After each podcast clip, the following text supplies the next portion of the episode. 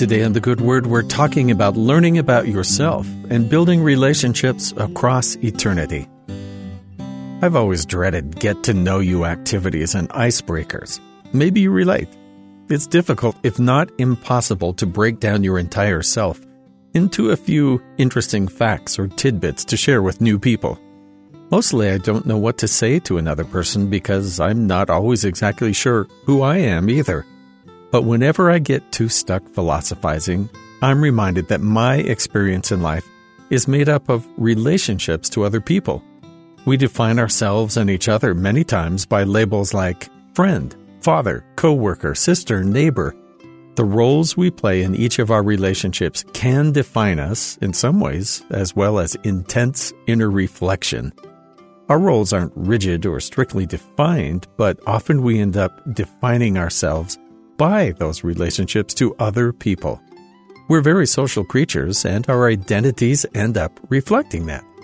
But none of us are a complete black box. We spend mortality getting to know ourselves and each other, increasing our knowledge, and God, with an eternity of experience, has a much better understanding of us. Heaven can sometimes feel distant in the midst of our mortal messes, but that doesn't mean God has forgotten us. He's not watching from a distance. He knows the minutiae of our experiences and our hearts. And those who follow the Lord have known this for millennia, relying on an understanding of the Lord in a world that was often hostile. In Psalm 139, the psalmist states the simple fact that God knows him in all his extremes, good and bad. No matter what facade we might present to others, he sees our hearts. O Lord, Thou hast searched me and known me. Thou knowest my downsitting and mine uprising. Thou understandest my thought afar off. Thou compassest my past and my lying down, and art acquainted with all my ways.